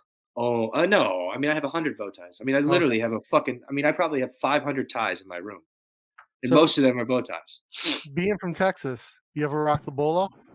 I do. I have three bolos. Love the bolo. Yeah, I don't Yeah. The bolo. one myself. It feels a little. It doesn't feel authentic for me, but I think they the people who pull them off, they're amazing. the bolo Ja- Jay is a leather strap that has a silver buckle, oh yeah, yeah. cowboy tie. You can rock that. They're fun. Fuck Your your buddy that your your silversmith that you've introduced me to. Yeah. Yeah, Red Red Rabbit Trading. I actually want to interview him. Like talking to you now, I feel like yo, I gotta interview him too. That would be fun. He's, wanna- really cool. When all this settles down, I want to go meet him in Marfa, Texas, which is halfway between him and I. And it's like an Mm. artist's like it's like near Big Bend. Mm. I want to go like smoke a bunch of weed, maybe eat some mushrooms, talk to him about some stuff, try to figure out some things. Yeah. Sounds like a good time. He's a medicine man. He's a special person. I can already tell. He's got a sales mindset on him where he's like, "How fast can I sell you something? What do you need?" And I'm like, "Bro, let's just talk. You're gonna build a piece for me. Like, I want to talk. I want to meet you. If you're gonna build something, I'm gonna have in my family. I'm gonna pass down to my son. I want to meet you." yeah. Uh, but but his work is fucking unbelievable, like absolutely unbelievable. But I'm old school. I don't need things right now. I could wait. Yeah. Yeah, yeah, yeah. But a lot of the world is not that way, and they're being forced right now to that. Sell me a pen. You know, like a lot of the world is like that. Like they they live that like, yo, I need to sell. Yeah. Yeah, dude, it's so fucking ridiculous. Like, why? What do you need to consume besides the love and energy of the people that you've bred or been bred from? Hmm. All right, Yeah. all right, all right. I was just To the last to ask question. you, Jay. Moving on to question 10. Which movie character, in your opinion, has their style game on lock? Except Matthew McConaughey, because then uh that No, be no, that's- no. I- all McConaughey characters. I'm gonna say that James Bond for every year of his every so Sean Connery Mhm. and Pierce Brosnan and then the new guy. I think the Bond image, um, in my opinion, is the quintessential man because he's the most real. So he, my- like you're the first one to to have the balls to say Bond because that's the easy answer. I don't think it's easy. I don't think it's easy at all, and I'll explain why. So tell me why. Tell me why. Because why. it has nothing to do with his suit. It has everything to do with his energy to me. okay.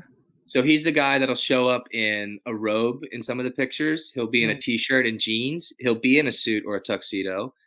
He knows how to deal with business, but he also knows how to deal with pleasure behind closed doors. He knows how to order a drink. He's always confident in what he does, whether it's business or pleasure. That motherfucker is the ideal quintessential man in terms of set within himself.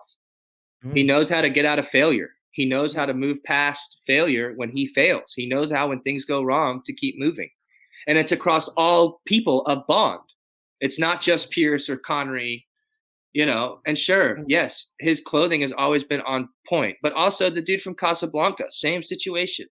Humphrey Bogart. Both those guys. It's like that Steve McQueen. That era, those those characters that were modeled after that persona is the gentleman that I say is the best because they were always so confident in themselves. They were confident in their ways. They had a dark side that they showed, but they also had a really humanized side that was pure. And they just showed the authentic person of that character. And to me, that was my favorite. And that's why. It's not just because clothes it's not just because of his yeah, exactly. It's not just because of his suit. It's because of the person. The guy that Indiana Jones, sure. If you want to look at like the people, fuck the clothes. It's a person. Indiana Mm. Jones had the most beautiful safari clothes. I'm really enjoying this whole like clip button thing. I don't Is know. pearl, pearl snaps? Yeah, yeah. Oh, it's Yeah. called Pearl Snap. Dude, I've already talked to Hayden and I'd be like, I'll buy you the pearl snap machine if you put me in Yeah. the factory. I mean, so do you need a special machine for this shit? Because this It's is just amazing. a it's a riveter. Google it right now. You can buy it for 200 bucks on Amazon, delivered to your house. Take every single button off your shirt, put a rivet in it. There's your pearl snap. I have thousands. I mean, I could sell thousands of them if I could find a factory to make me pearl snap shirts. And I've thought about just telling Hayden, send me all the shirts unfinished, just marked. I'll buy the machine and snap them myself. Yeah. You like So them practical. much, huh? It's so practical. It is so Again, practical. from the farm comes from the ranch world.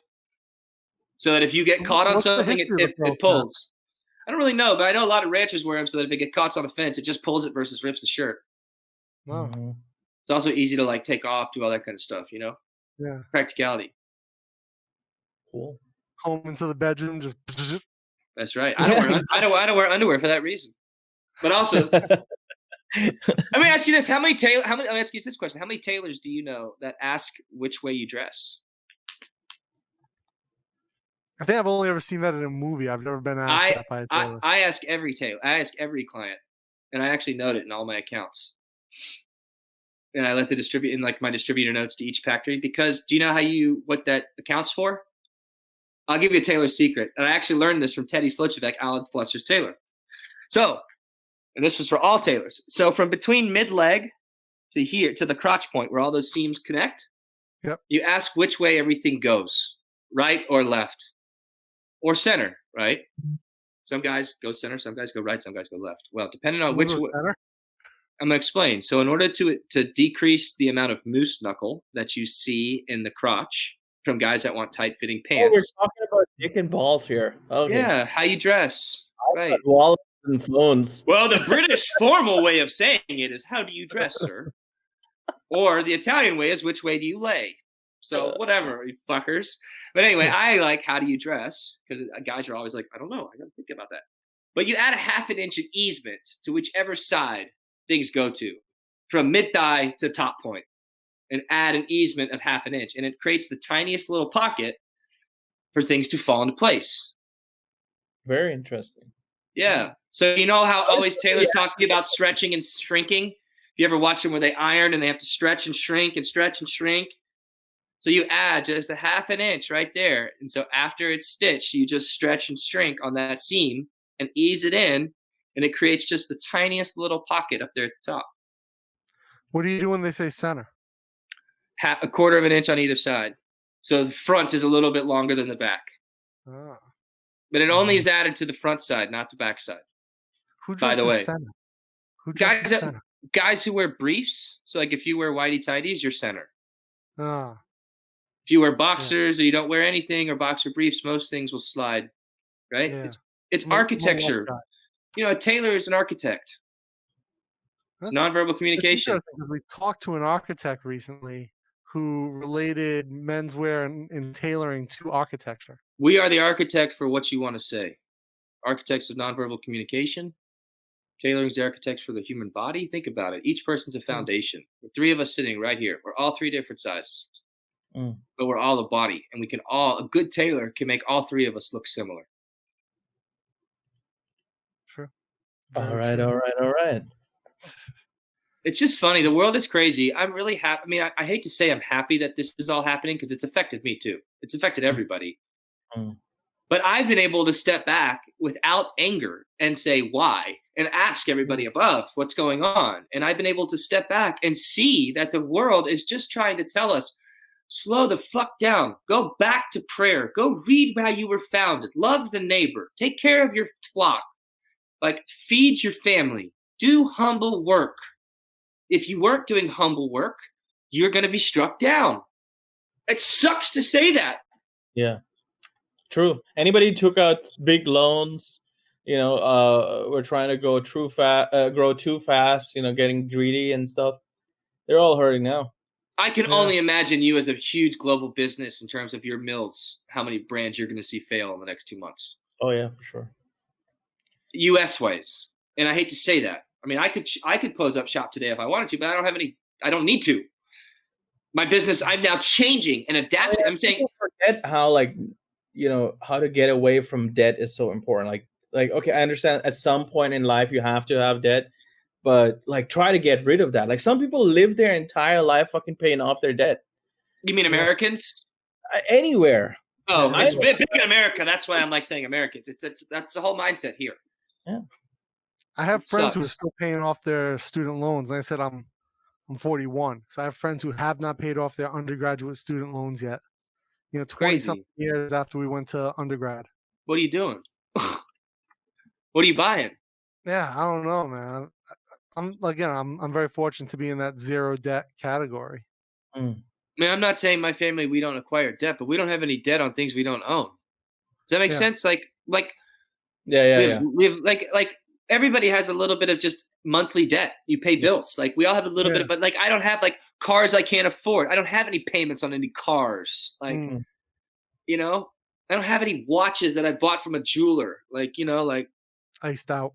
my debt is like my phone bills. Like I finance my phones. So yeah, I have a five hundred dollar phone bill a month because I finance my phones. But that's Mm. because my wife and I like to swap our phones out. I don't want to pay a thousand dollars up front to own it and then have to pay a thousand dollars the next time. I'll pay a few month bucks a month, you know, for these phones to finance them so I can swap them out when I want. But again, it's owning that debt, choosing to Yeah. use it. Yeah, if you use debt properly, it's not a bad thing. But yeah. and you know, because I I came from the startup world, you know, I tell people all the time, like college debt is just this horrible, horrible infrastructure that America has built to kind of trap you in. Oh, So I know so many people going into debt to get degrees that are really worth nothing. And like I was an engineer, and I, I tell people all the time, like if you want to be like a network engineer, like I was, you want to be a software developer, don't go to college. You can learn that online in six months. right. It's You know, you don't need a hundred thousand dollar degree. No, I mean, dude, I dropped out of the University of Texas in 2006 when all my friends fucking left school. I tried to go back in 2008. I started my business in August of 2008. Tried to go back in 2010. Went on national television. Dropped out. I mean, I'm dropping out every time, right? 2014, 18 months after my son's born, or 15. No, 14. Maybe he was six months old. The University of Texas calls me and says, "Can you make a cap and gown for Bevo?" And what's it going to cost? And I said, "Call President Powers and have him give me my two hours so I can graduate." cap and gown for Bevo. Ross got his diploma. Nice. That's how I graduated from the University of Texas. There's ways to do things. That's my point. Like, Hmm. don't let the fucking system stop you. Like, figure out how to do things in life. Figure out how to be in a fluid state. Things are gonna happen. Cool. Don't stop. Move around it. Flow. We're 90 something percent water. We are designed to move. We're not designed to sit still. Bruce Lee said, "Be water, my friend." Amen. A lot of ranchers do the same. Yeah.